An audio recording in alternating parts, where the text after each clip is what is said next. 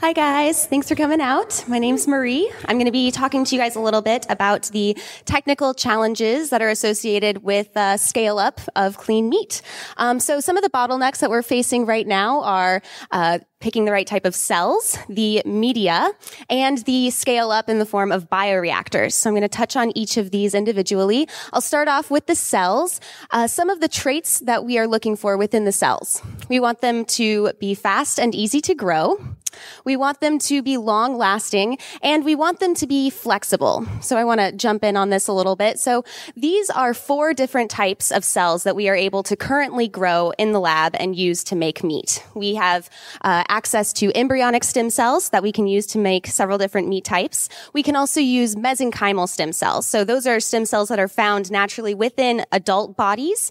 Um, so if you guys have an issue with taking embryonic stem cells to create meat, it's actually something that we can uh, take biopsies, take cell types from uh, individual adults and make meat that way.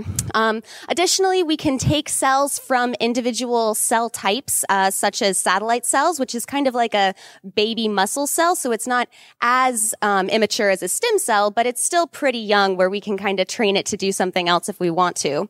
Um, and then additionally, we can actually do something called induced pluripotence, where we can take theoretically any type of cell. We can take a feather, we can take a hair follicle, we can take a skin scraping, we can take a cheek swab, and technically uh, or theoretically, we can take those cells and turn those into uh, to stem cells, and then in turn we can uh, tell them to turn into any cell type that we want. So I'm saying in theory a lot because we haven't been able to take any cell out there and turn it into any cell that we want to, but we have been able to take a lot of different cell types and turn them into specific cell types of interest. So I think that's a really exciting area of research that needs uh, further exploration. Um, so the next thing that I want to talk about is the ability for us to take these cells and rather than continuously harvest them from animals, because obviously if we want to be able to grow meat without animals, we're going to need to not use animals to grow the meat, right? Um, so if we want to be able to take these cells and have them continuously grow without needing to collect them uh, over and over again, we need to start thinking about how we can keep these cells in a state where they are technically immortal. And so with that, I want to get into a little bit of cellular anatomy. So bear with me and I'll walk you through this slide a little bit. Here we have our cells again. Um, this little green sphere here is what I like to call the cell brain, also known as the nucleus. Uh, within the nucleus is all of the uh, genetic information that is necessary to take an individual cell and turn that into billions of cells that make up something like a human being. Um, and that genetic information information is also known as DNA, um, and DNA is usually uh, wrapped up in a form of uh, something called chromatin, which is what we're seeing here in that little X shape. Um, and what happens is over time, this chromatin, uh, as cells divide, and the chromatin um, is also copied and passed on to uh, future generations of cells. Over time, about 60 cell divisions in, we hit something called a Hayflick limit. And what happens is, as our cells divide, the machinery that's required for the DNA to be replicated isn't 100% efficient. So the ends of the chromosomes actually get, uh, they get where they get worn down a little bit with every cell division. Um, and if you see on the on the chromatin structure, uh, the ends are light uh, lime green. I don't think that chromatin is actually hot pink and lime green. I haven't personally seen real chromatin before; it's very small, um, but I think that this is just a visual. Um, but the the lime green is something that's called a telomere, and what those do is they serve as a buffer during every cellular division. Um, but again, over time, this cellular division uh, will eventually wear down all of the telomeres and then important genes that are required for things like metabolism or telling the cell to not kill itself. Because literally, if a cell doesn't know what to do, it's going to commit suicide. Uh, these poor things. Um, but anyway, so uh, luckily, we have been able to discover a protein called telomerase, and telomerase acts by actually adding telomeres back onto your chromosomes. So the more research that we do into telomerase, the more that we can understand in terms of large scale meat production, but we can also look into more things things like curing diseases, curing aging, understanding how cancer works. So it's a lot of really exciting research going on with, with telomerase. Um, so the next thing I want to address in terms of the types of cells that we want is the flexibility. So just off the top of my head, I can think of at least seven different cell types that are needed in order to make up meat. Uh, on the top, we have our we have our skin cells, we have our bone cells, we have our blood cells, fat cells, uh, cells that are responsible for making connective tissue. Um, we also have neurons, and then of course muscle. So these are all seven very different types of cells, um, and it would be ideal if we would be able to take an, a cell type, uh, really understand how to grow it in in a controlled setting, and then also be able to get these cells to differentiate and change into all of these different cell types. And that's something that has already been shown uh, to be doable. So we can do it through media additives. We can even do it through the architecture of the scaffolding that we're putting the cells on. Um, and additionally, we can do that through genetic editing. Um, so with that, I want to talk a little bit more about uh, the next bottleneck, which is the media or cell food, if you will. Um, so the media, um, when you think about the role of media, the first thing is that um, it needs to provide an adequate environment for the cells to live in, basically tricking the cells into thinking that they're still in the animal. Um, so we need the right pH, the right temperature, the right osmotic pressure, so the cells don't explode. They like to do that if they're not happy. Um, next thing is they provide a lot of vitamins and minerals. There's also lipids in there. A lot of cells are actually made up of lipid. Uh, you know, cell skin is just a lipid membrane, so lots of fats that are needed needed in order to keep cells happy. Um, the other thing is protein. Obviously, in order for one cell to turn into two cells, they are going to need building blocks to actually make another cell. Um, and finally, growth factors. So the cool thing is, is that out of all of these, we've been able to use plants in order to produce to uh, to produce four of these uh, requirements. Now, the one hiccup though is these growth factors. So that that is the main issue um, in terms of the bottlenecks, in terms of the cost of of making meat right now. This is why a chicken nugget is going to be four hundred dollars if we're growing it uh, instead of harvesting it from an animal. So I want to talk a little bit about where we are currently getting our growth factors as well as some of the options for where we can get them later on.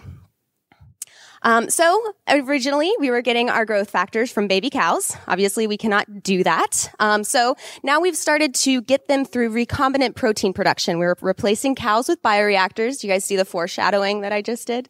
Um, so with that, um, we are able to do something called recombinant protein production where we actually take the gene that's associated with this protein or the growth factor, put it inside of a bacterium, have these bacteriums grow up very, very, uh, and very fast and very high yield and then harvest the proteins from the bacteria. But there are other options as well. We can explore uh, plant-based growth factors or analogs. We might even be able to use chemical synthesis of the proteins that are found in plants in order to replicate these growth factors. And we can also isolate growth factors from cells that naturally produce them in the body, which is where we're actually getting them from when we harvest blood from baby cows. But rather than making a cow, we can just grow the cells that are responsible for growing the growth factors to begin with. Um, there was, there is one other option that I want to explore with you. And in doing so, uh, first we need to walk through the role of a growth factor.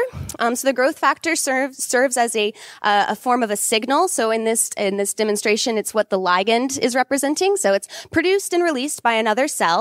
Uh, it then binds to the target cell's cell surface receptor, and then when that happens, it tri- it triggers an intracellular pathway, which in response to this uh, pathway, we get a genetic transcription change, and that in turn is what causes the growth. So what I'm exploring right now is this bit right here, this genetic transcription and trying to really cut out all of the middlemen. Instead of relying on these growth factors in order to get the cell to do what I want, which is grow, I'm actually just designing uh, a gene sequence that allows the cell, assuming that it has all the nutrients that it needs, to just continuously grow until we take it out of the environment that it's not happy in anymore.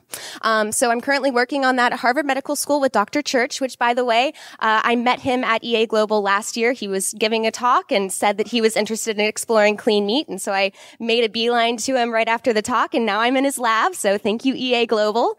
Uh, and yes, exactly.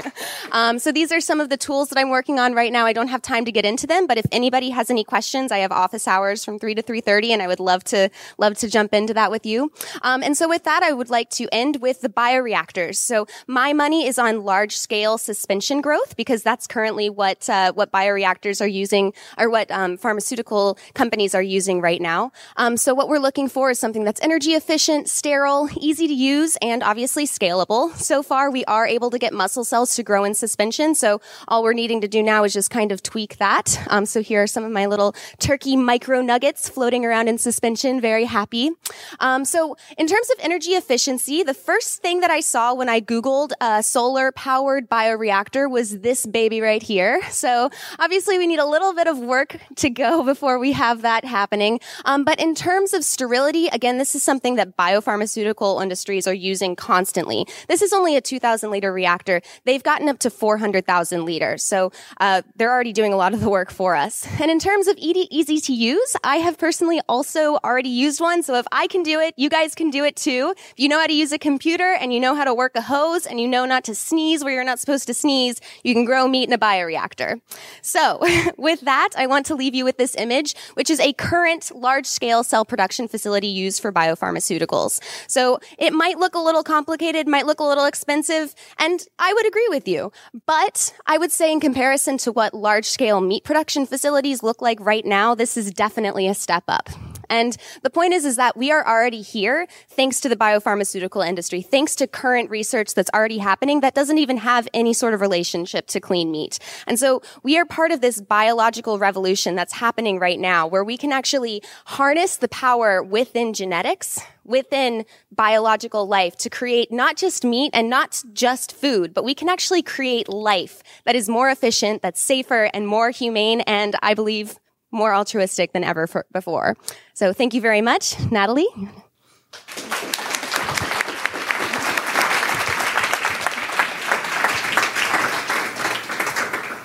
Thank you so much, Marie. Um, is this on? Yes.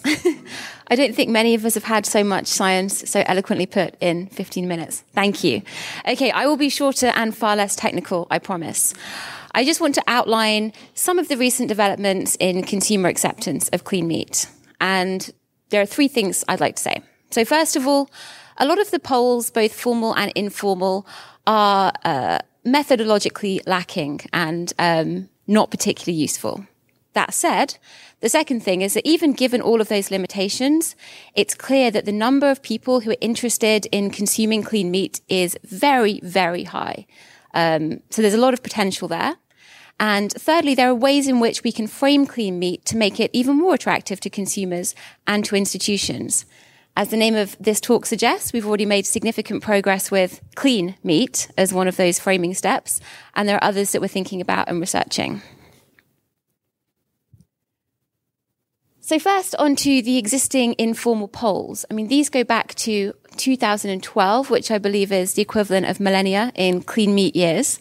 Um, but even in those early days, in The Guardian at least, around 70% of people said they would eat lab grown meat. Clean meat, of course, ultimately will not be lab grown meat. I think the 2014 poll shows something that was lacking from earlier polls in The Guardian in that it actually asked people about how they felt about clean meat as an alternative to conventional factory farm meat rather than whether they would just eat it um, in a sort of futuristic setting or a hypothetical setting without the context of conventional factory farmed meat. The Mirror, um, hopefully not too reflective of, of British society standards, also fairly um, optimistic in 2016 poll. I think the Sam Harris Twitter poll, another um, not completely formal methodology, was extremely promising. That should be 83% yes, not 3%. Um, and the latest Memphis Meat Survey again looks very promising. Of course, there are a huge number of problems with these kinds of pollings. Uh, the way in which you phrase the question has a huge effect. The different options available for answers have a huge effect. Um, there's nothing to stop people answering the poll several times. Um, and of course, not all of these media outlets will capture everything important about public sentiment. Um, I'll just show you a few of my favorite Guardian headlines to underline that point. So, um, yeah, perhaps their concerns aren't completely representative of British society, but this is encouraging. And just a quick note to say the way in which formal polls are reported can be just as misleading as the informal polls. There was a paper from 2015 which was titled something like Educated Consumers Don't Think Clean Meat is an Ideal Solution. That is a gross misrepresentation of, of what the study was about. It was widely reported as demonstrating clean meat wasn't particularly going to be particularly well accepted. But actually, the 2,000 people polled in that survey were asked, how can we solve the problem of the meat industry? There was a number of options, such as eat less meat, eat no meat, um, support plant-based meat or clean meat, and participants could only make one choice. So this study really tells us nothing about how we can accept consumers to adopt clean meat. Okay, so now the, the point that I think those earlier formal and informal polls make is that even if we take them at their, you know, at face value and say, okay, even if less than 50%, even if only 10 or 20% of consumers are going to be interested in adopting clean meat, that is huge. When we compare that to, for example, the current plant-based meat market, where less than half a percent um, of the market is plant-based meat, and yet companies in that space are doing fantastically well. So even on the most pessimistic view of those surveys, which I think is incorrect, we have reason to be hugely optimistic. Okay, I'll turn now to some of the things we can do to, to frame clean meat accurately um, and to maximize the chances of consumer adoption going as well as possible. The first hurdle was really the name. And I think that's something that's now been well established and for the right reasons. Clean meat has been picked up by the vast majority of media outlets. And there's really been a very significant shift to, from lab-based meat and cultured meat, which were confusing and misleading, towards clean meat, which is both a nod to the clean energy sector and and emphasizes that this meat is genuinely just less dirty than, than the meat produced in the conditions on factory farms. So here we have a graph by GFI, which was published, uh, I think, a month or so ago, showing sort of the rise of clean meat usage. And in terms of calling clean meat meat, which it unquestionably is at a cellular level, um, even the North American Meat Institute seems to be supporting um, not restricting the use of meat to conventional animal agriculture. Moving beyond the name, um, in terms of how we can optimally frame clean meat uh, more broadly. Um, I've done what you're not supposed to do in presentations and just dumped a load of text in really small font. But uh, to summarize that, framing is really important. Consumers seem to be more inclined to purchase clean meat when they're made aware of the environmental advantages, the human health advantages, the advantages in terms of sustainability. One particularly interesting challenge that will be addressed soon is this feeling that clean meat is somehow not natural. And there's been some interesting research on this. There are a number of approaches I think might be viable going forwards. One of those could be to say, well, actually, no, it's not natural, but the, the natural way in which we're producing meat at the moment is, is fraught with problems and things that are unnatural, such as antibiotics, have been hugely beneficial. Another way could be to stress the fact that it is to a large extent natural in that cells are growing as they naturally would. Um, whether that's in an animal or in a bioreactor is in some sense beside the point. And there are sort of other framings that um, can challenge what people, how people perceive the natural to be good. So Faunalytics is in partnership with GFI and funded by ACE, conducting an experiment that's ongoing at the moment to to address how we should f- frame clean meat in a wider context. Um, and yeah, with with that, I conclude the very brief section on consumer acceptance, and really hope that you will come and speak to both Marie and I at three thirty this afternoon. Thank you so much.